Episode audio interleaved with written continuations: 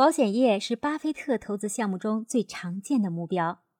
在他进入投资界二十多年以来，先后收购了十多家保险公司。伯克希尔哈撒韦麾下组建了一支规模庞大的保险公司大军。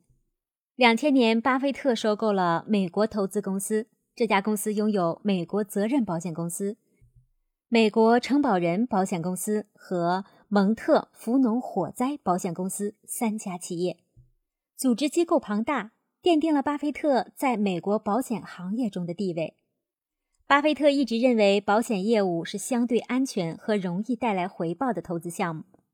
在他全部的投资收益中，至少有百分之三十来自保险业。然而世事难料，二零零一年九月十一日，美国纽约的世贸中心遭受了袭击事件，世贸大楼顷刻间倒塌，变成了废墟。导致整个美国陷入了前所未有的恐慌之中，在某种程度上终结了从二十世纪八十年代开始的黄金发展时期。经济状况呢几近瘫痪，尽管美国政府极力进行调控，还是不能改变重创带来的负面影响。事件不久是美国人的噩梦，更带给美国的保险业和金融市场带来了极大的冲击力。当时股市停市。四天后，刚刚开盘，道琼斯指数狂跌七百点，三大股指均创出历史新低，其中以道琼斯综合指数最惨。这种情况持续了五天之久。在事件发生后的第十天，美元贬值。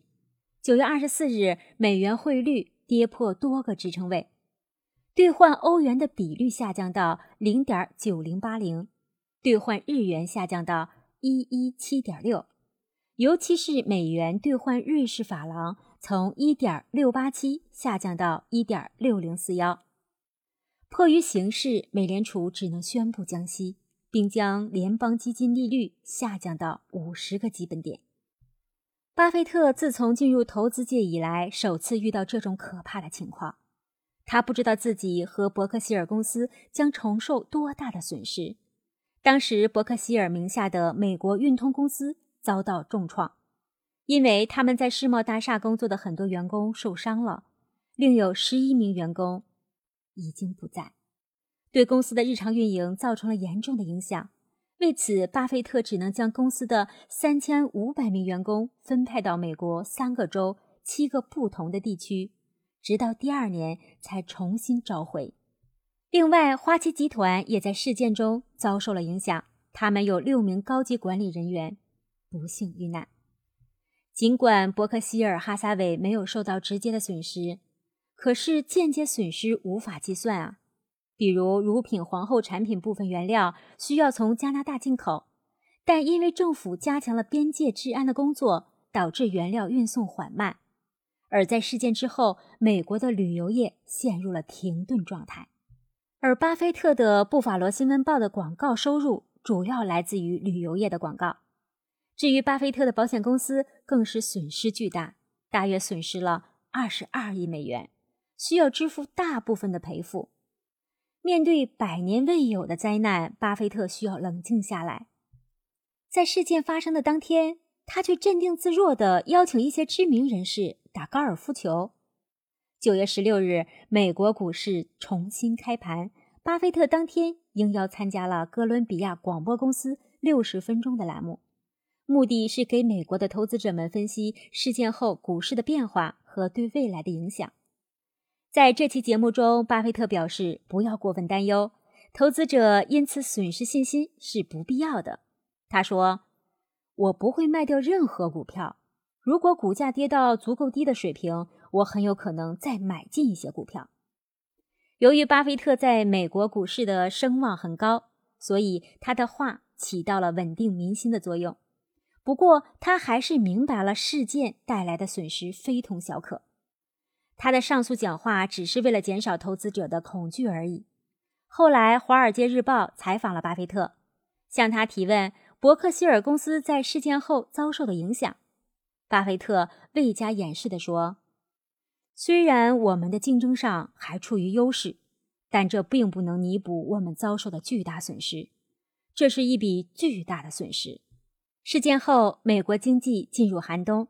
从二零零一年下半年开始，很多高科技企业公司盈利减少，为了保持利润，不少企业大幅度裁员，导致失业率上升，社会秩序呢处于不稳定的状态。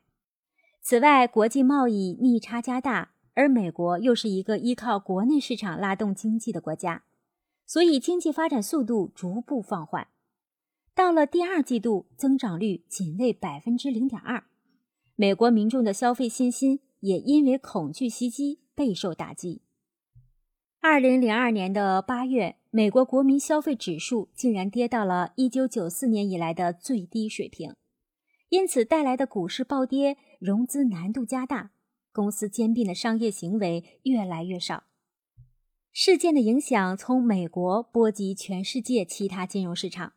比如，美国经济联系最为紧密的欧洲和日本，在事件发生当天，东京股市下跌百分之四点八，巴黎股市下跌百分之十一点四，伦敦股市下跌百分之六点二，法兰克福股市下跌百分之十二点三。凡是和美国存在业务关系的航空公司，比如法国、英国航空公司，股票跌幅都超过了百分之三十。如此严峻的经济形势，不得不被美国政府重视了。如何恢复消费者和投资者的信心，成为政府最重要的工作。巴菲特接受了鼓舞投资者的任务，他不断地向各大媒体宣称，他对美国经济和股市充满着信心。他通过这场灾难展示出自己积极乐观的精神力量。巴菲特在伯克希尔年报当中这样说。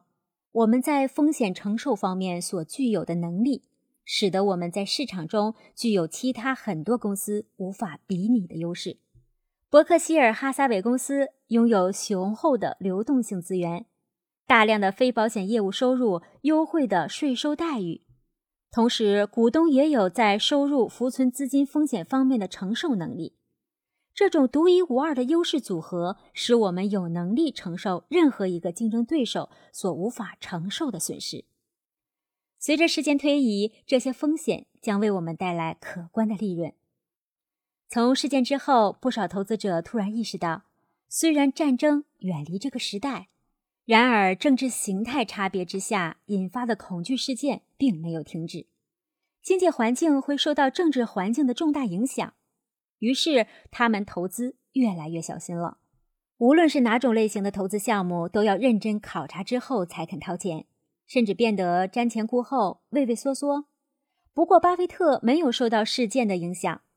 在这次事件之后还没有完全平息之际，他就投入了五点七九亿美元，收购了处于破产保护时期的大型成衣制造商柏林顿。别人无法理解这次收购。巴菲特却认为，虽然这家公司已经破产，然而它原有的企业基础十分稳固，特别是管理层和技术工人都非常优秀，只要提供资金支持，就能维系它的正常运转。收购伯林顿公司是一次划算的买卖，不过接下来的一次收购更让巴菲特获益巨大。二零零四年，巴菲特从苏格兰电力公司手中买下了太平洋公司。该公司是美国西北地区规模最大的电力供应商。巴菲特完成此项收购活动后，美洲中部的能源控股公司业务范围从原来的六个州扩大到了犹他州和俄勒冈州等地区，客户拥有量超过以往，年销售额竟然达到了一百多亿美元。巴菲特的投资原则就是紧跟时代发展的步伐。进入二十一世纪以后，美国的高新技术和网络产业发展迅速，已经变成拉动经济增长的新制高点。与过去相比，巴菲特不再局限于传统产业的投资，他的视线开始瞄向了全新的领域。实际上，巴菲特过去坚持一个原则：不投资不熟悉的行业。在二十世纪九十年代中期，由于美国网络经济开始盛行。巴菲特虽然看到了其背后的隐藏商机，但是由于他对网络技术陌生，因此呢没有投资这一类型的股票。哪怕是在网络股票被炒得最热的时候，巴菲特也没有出手。二零零四年，经过十年的发展，美国的互联网产业经济颇具规模，已成为引导整个国内经济发展的撬动点。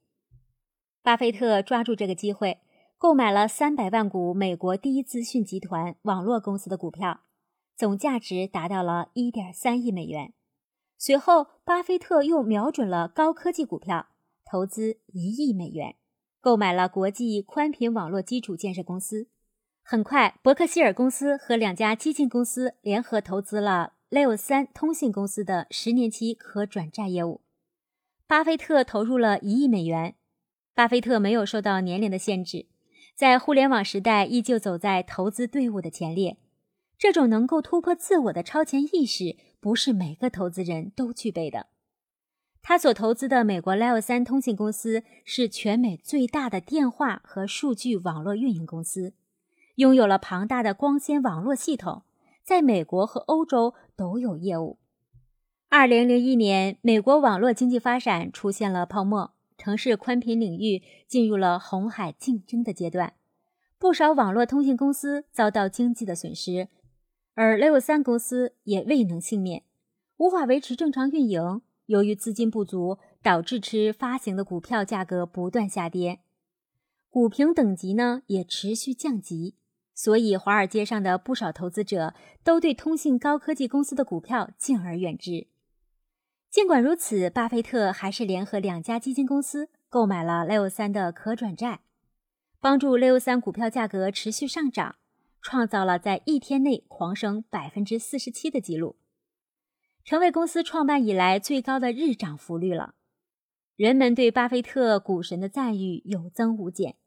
只要他投资的股票股价就会上升。巴菲特在投资领域中的洒脱自如，归功于他小心谨慎。他之所以投资那些高科技股，是因为他发现这些行业的转化速度快，并且周期短，可以在短期内盈利，但也容易在短期内亏损。相比传统行业来说，更加不稳定。巴菲特投资六三时，心里并没有底。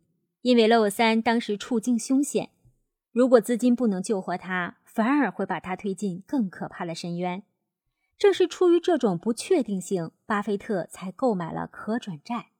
这意味着，如果公司的业绩好转呢，他就可以将其转成股票，获得更大的利益；如果公司维持现状或者更糟，他也能从债券中获得一部分利息。这是一种进可攻、退可守的投资策略。也正是巴菲特多年驰骋在投资领域总结出的宝贵经验，更是他高于常人的投资智慧。亲爱的朋友们，书写全球股神的奇迹全部更新完毕了，下一期为大家更新巴菲特的晚年智慧人生，让我们一起走进巴菲特的晚年生活。我们下期见。